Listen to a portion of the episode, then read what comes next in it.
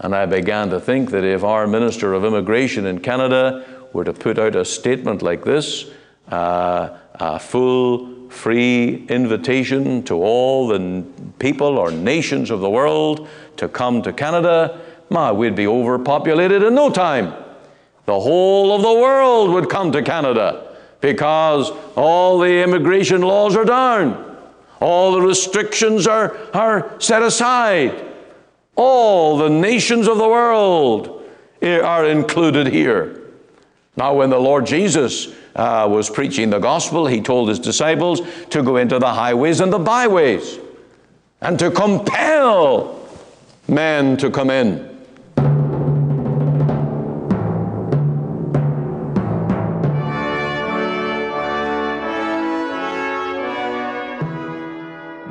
Welcome to Let the Bible Speak. This is Pastor Ian Goligher, and it is my joy again to bring you the message of the gospel.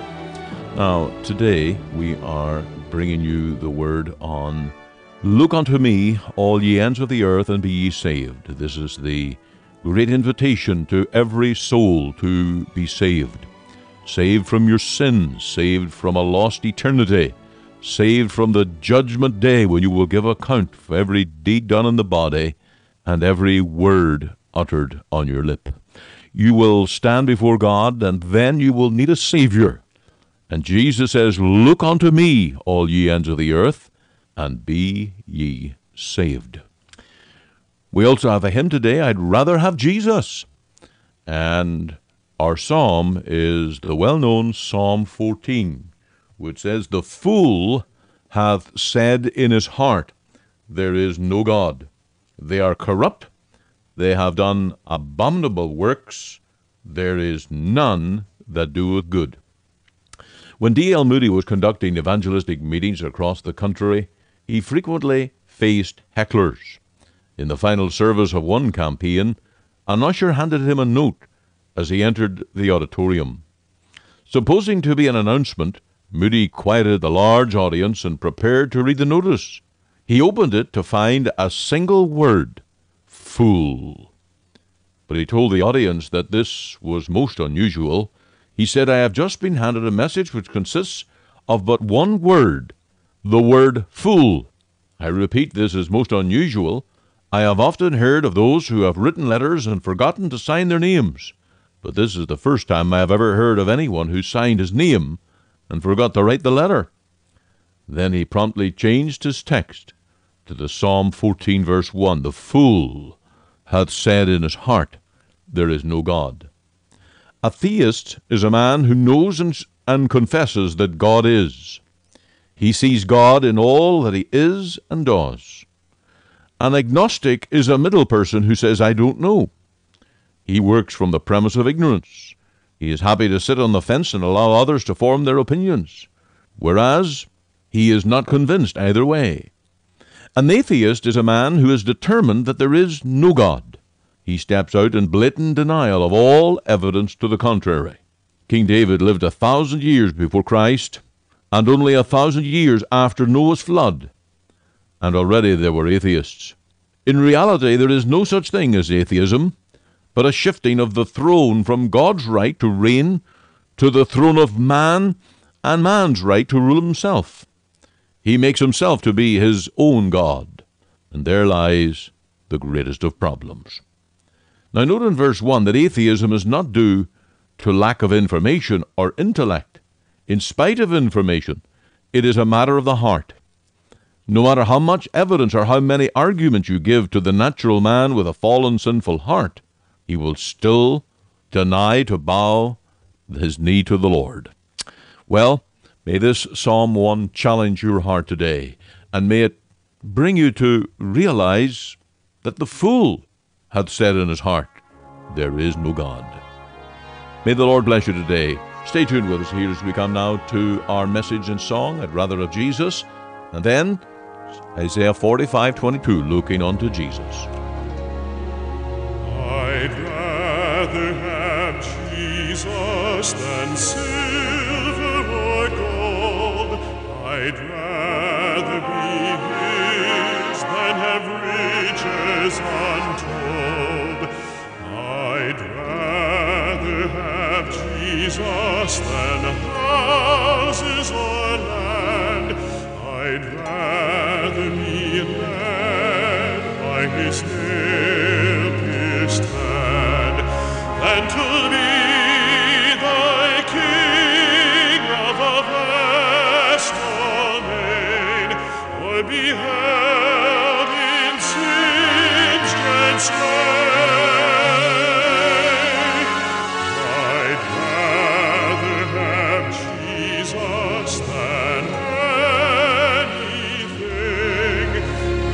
This world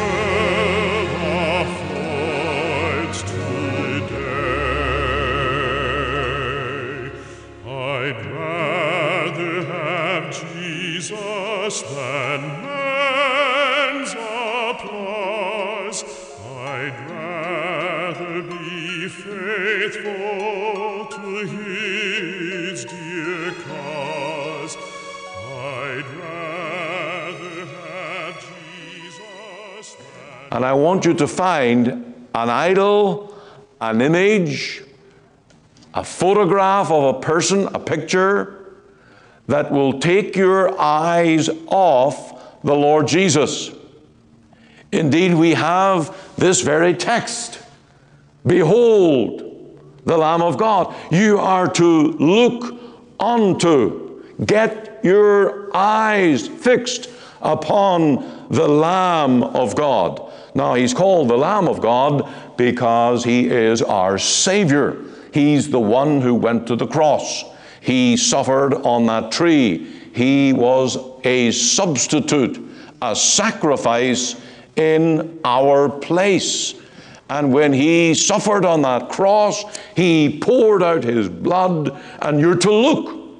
Look to the blood of Jesus. That's the object of your salvation. Faith in his blood. That's how you're saved. And this is the very simplicity of it all. Now, in the Lord's own invitations to be saved, he always said, Come, come unto me, all ye that labor and are heavy laden, and I will give you rest. Where did Jesus point men to go? Come unto me. He pointed to himself. There is not one other religious leader in all of history that could do that. To point men to themselves, to be seek people to be saved. Now you are commanded. This is the simplicity. And it's because it's so simple that many people miss it. It's like wheels on the car. You know, the car wasn't invented first, the wheel was first. But when somebody says, Well, would you like to come and take a look at my car? You don't say to them, Well, would you like to come and look at the wheels? But surely the wheels have to be the fundamental part of it all. And you know that when a wheel comes off. Don't lose sight of the simplicity of the saving power and grace in the person of the Lord Jesus. You're to look to Him as your Redeemer on the cross. Look to His sufferings. Look to His blood. Look to His redemption. Look to Him as conqueror. He conquered death. He conquered the grave. He conquered hell. He conquered the devil. And He is your conqueror. Now, the Bible tells us you need to be saved. And when you come to that position, I need a Savior, I need to be saved, here's the one. He's the conqueror. Where are you to find him now? The Bible tells us he's at the right hand of the Father. He's no longer on the cross. We do not use a crucifix to find our Lord Jesus. He's no longer in the tomb. We do not build little figurines of tombs and ask people to find Jesus there. He's gone. He's risen. And he's ascended to his Father. And there you're to look. You're to seek him with all your heart because he's at the right hand of God. Then those who believe in the Lord Jesus, they look for him coming again. He will come in the clouds. He will come at the end of the world. He will come for His saints. And there will be a gathering of the people of God to meet the Lord in the air. And what a glorious day that will be. And it will be looking unto Jesus, keeping our eyes upon Him that will prepare us for that day. Now, this is simple, isn't it? Look unto the Lord Jesus. But don't miss the blessing because it's so simple. To look, what does it mean? It means to turn onto. To turn onto. If someone was uh, knocked down by a truck out on the car, out on the roadway, and the truck came whizzing by and injured the person, left them lying, bleeding and dying on the pavement, what would the person do? If he had the strength at all, he would begin to look for help. He would turn to wherever he could find help. He would turn his head, turn his eyes, and cry, Help. That's what you're to do today. You're to realize that you're lost, injured by sin, dying in your own body. You need a Savior. And you're to look, turn, and call upon Him with all your heart. Now, I want you to look at the scope of this look. It says, Look unto me and be ye saved, all the ends of the earth. All the ends of the earth. What, a, what an amazing statement this is. Here is the universal offer of the gospel. Now, if for any reason the Lord wished to restrict the offer of salvation, if it was his intent that he would drive men away from life or the enjoyment of salvation, surely he would have used the very opposite of these words. He would have qualified it. He would have re- put in some little clause to restrict who may come. What does he say? Look unto me, all the ends of the earth. And here the Lord leaves himself open to a flood of inquiries from the very nations of the world. And I began to think that if our Minister of Immigration in Canada were to put out a statement like this, uh, a full, free invitation to all the people or nations of the world to come to Canada, my, we'd be overpopulated in no time. The whole of the world would come to Canada because all the immigration laws are down. All the restrictions are, are set aside. All the nations of the world are included here. Now, when the Lord Jesus uh, was preaching the gospel, he told his disciples to go into the highways and the byways and to compel men to come in. And when we are sent out to preach the gospel to sinners, we're not to restrict it in any way and say, well, you might be included and you might not. We're not to say, well, we're not even sure if you can be saved. We are to give the full, free, wonderful offer that the gospel is to, and what is the Bible word? Whosoever.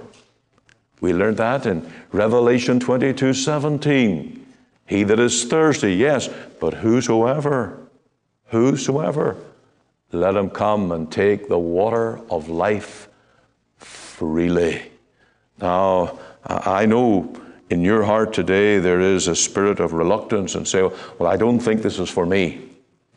You know, I've just happened to come to church today when this text is being uh, spoken about, uh, when this gospel is being preached, but it's not me. This is not God's voice to my heart. This is not God including me. There is somewhere a restriction that it doesn't include me. Well, let's hear it. What would it be? What has God said? What has God done that you cannot be saved? Whereas he says, John 6 37, all they that come to me, I will for no reason cast out. I will, all that come, I will for no reason cast out. In Hebrews 7, it speaks that the blood of Jesus saves men to the uttermost. the uttermost. And I've heard preachers preach on that text, and it says, from the guttermost to the uttermost. The drunkard, the drug addict, the vilest sinner in town is included. And the blood of Jesus has all the efficacy, all the power to wash away the sins of all who come to Him. And if you come today, you can look to Him and it says, Be saved. Be saved. That's the scope of this great message. Now you'll notice that it is an abundant offer. It's an abundant offer. There is every grace offered through the Lord Jesus. There is need for nothing else. Everything's included. Uh, in the New Testament, it's put this way every spiritual blessing in heavenly places in Christ Jesus. Because Jesus is the Alpha and the Omega. He's the author and the finisher of our faith. And if you trust Him, look to Him, you will be saved. And then there's another verse in Titus 3 which says, Which He shed on us abundantly through Jesus Christ our Savior. And if you have the Lord Jesus as your Savior, you have this abundance of life. Here's the scope of it. So it covers all men who will come, it covers every need of your soul, and it includes all the riches of heaven. There is no limitation. Now, this leads me to say this there's no such thing as being halfway into heaven, there's no such thing as halfway out of hell. You're either going to heaven or hell. You either have eternal life in its absolute, utmost package, or you have no life and you are totally lost. Do not consider yourself as sitting on the fence, halfway to or halfway from. You are either absolutely 100% born again, washed in the blood, saved for heaven, sure of eternal life, or you're 100% damned. That's what the Bible says. He that believeth in me is saved, and he that believeth not is condemned already. Condemned already. There's no halfway to. And this is the amazing scope of this gospel. Now, do not miss the abundant nature of the gospel of the Lord Jesus. I fear, I fear that some will miss this. They'll miss the simplicity of it, miss the scope of it. But I want you to consider the assurances that are given to those who look. It says right in this text, Look unto me and be ye saved. Now, this is assurance of complete salvation. And I have to say, as a gospel preacher, I love the word saved. I heard a radio preacher one day saying that uh, God never used the word saved. Well, uh, what Bible was he reading? Did he have the right book? If you open the Bible, you will see that this is a commonly used word. And when I witness to people, when I go with invitations and talk to them about their salvation, I ask the question, Are you saved? Because that defines and declares the state of a man's soul. If a person says to me, uh, What do you mean? Well, I know that I have to go right to the ABCs and explain what the gospel is and why men are lost and need a Savior. If they say, Yes, I'm saved, I will ask them, Well, who's your Savior? And usually it's a discussion that they have trusted the Lord Jesus as their own Lord and Redeemer. Now you'll see here that saved is an all comprehensive term for the conversion of our souls, and it covers the past, the present, and the future. Hallelujah. It's not a matter of being saved for a day. Now, we had a discussion on this in our adult Sunday school class this morning. I won't cover all that ground again. But what an awful gospel it would be if your salvation was for 24 hours. Would you enjoy it? Not for a moment, you wouldn't enjoy it. You would be so busy watching the clock, the time running out, that you couldn't enjoy salvation at all. But this is an offer that you will be saved today, saved tomorrow, and saved for all eternity. Now, we have this assurance because of the person that's in view here. You'll notice that I am the Lord. Well, going back now to the end of verse 21, and there is no God else beside me, a just God and a Savior. Who is He? He's God. It's God that's speaking. And He says, I am a just God and a Savior. Now, can you believe Him? Can you believe God? Can He deceive? Can He, can he lie? Will He break His promises? Down in verse 30, 23, uh, the same person speaks again. I have sworn by myself. The word has gone out of my mouth in righteousness and shall not return. Here is the God who swears, who gives a covenant promise, and he will not break his word. And then in verse 24, you have the provision that is made in Christ. Surely shall one say in the Lord, Have I righteousness and strength. And that's the great need of every sinner to have the righteousness of the Lord Jesus, the clothing, the perfect garment of God's salvation through the Lord Jesus. Now, I let others argue that point, whether salvation's past, present, or future, but I'm going to believe the Bible that this gospel includes every day, every year, and all eternity. So, will you obey the gospel? That really comes the question here today. We have looked at this, I trust, from every angle. But will you obey the gospel? Have you looked unto the Lord Jesus and been saved? Or is there an idol in your life? Now, I'm not going to accuse you of bowing down to some statue or man made image or some picture or some shrine. I won't accuse you of that today. If it's true, that would be horrible. That would be the very thing that God would want to direct you away from. But still, there is an idol in every man's heart that needs to be surrendered, and it's the idol of self, the idol of trusting in yourself. And I've told you before about talking to people and say, I'm good. What they mean by that, of course, I understand is I'm just fine. I can take care of myself. I don't need a Savior.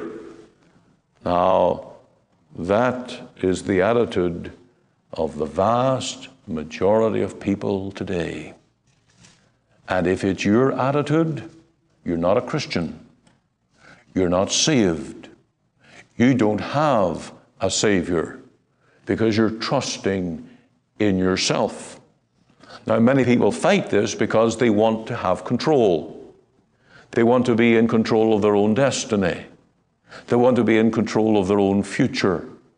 I, myself, will take care of this.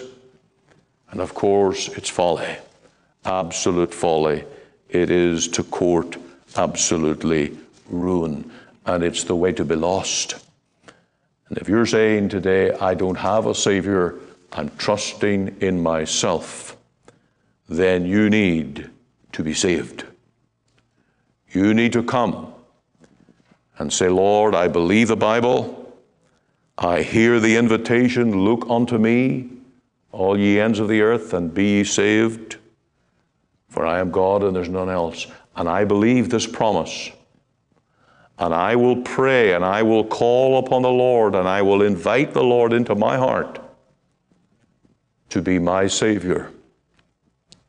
I want to tell you about a 15 year old boy back in England, in London. He was trying to go to his normal church meeting, but it was a snowy day. And the snow was so deep that he couldn't make it to his normal church. And he called in at what was a Methodist meeting, and he took a back seat. And because of the snow, the regular preacher didn't arrive. One of the deacons of the church, not prepared at all, got into the pulpit, led the service, opened the Bible, and took this very text, Isaiah 45 22, and in a very simple fashion, just rehearsed the verse over and over. And then he looked down at that young 15 year old sitting in the back row and he said, Young man, look to Jesus and live. That young man was C.H. Spurgeon, and that's how he came to Christ. And on the basis of this text and God's Word, became a Christian, later a preacher. You may have even read some of his writings. But if that 15 year old boy can be saved on the basis of Isaiah 45 22, so can you. Dare I point? Dare I say, young man, it's time for you to be saved. It's time for you to look unto Jesus. Stop looking anywhere else.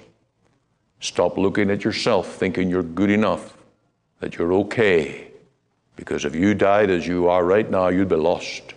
100% lost in the fires of hell. And no one else can save you.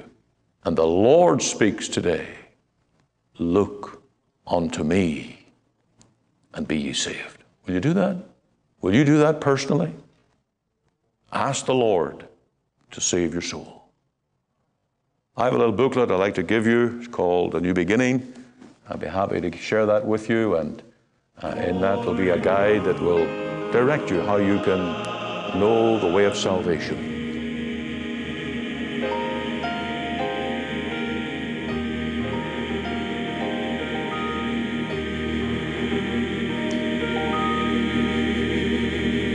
You are listening to Let the Bible Speak, the radio broadcast of the Free Presbyterian Church in Canada. This is Pastor Ian Goligher. If you missed part of today's program or would like to hear it again, you can find it archived by program date on our website. Just go to www.ltbs.ca,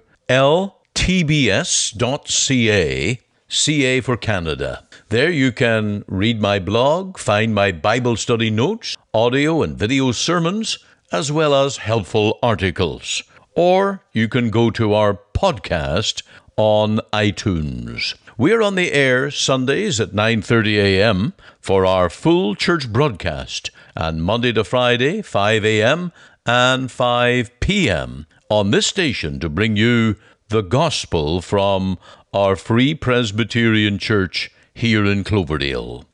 We also invite you to our church services on Sundays 10:30 and 6 p.m. Through our website you can listen and view to our online services at 10:30 and 6 p.m. Make it your Sunday worship. Click on the Live Now button on the home page of our website. Or if you would like to talk with me one on one as a pastor, please give me a call. The phone number is 604 897 2040. The mailing address is 187 90 58 Avenue, Surrey, BC, V3S 1M6. We're located just two blocks north of number 10 Highway on 188th Street. Our website again is ltbs.ca, you can join us Monday to Friday, 5 a.m., 5 p.m., here on the station as we let the Bible speak.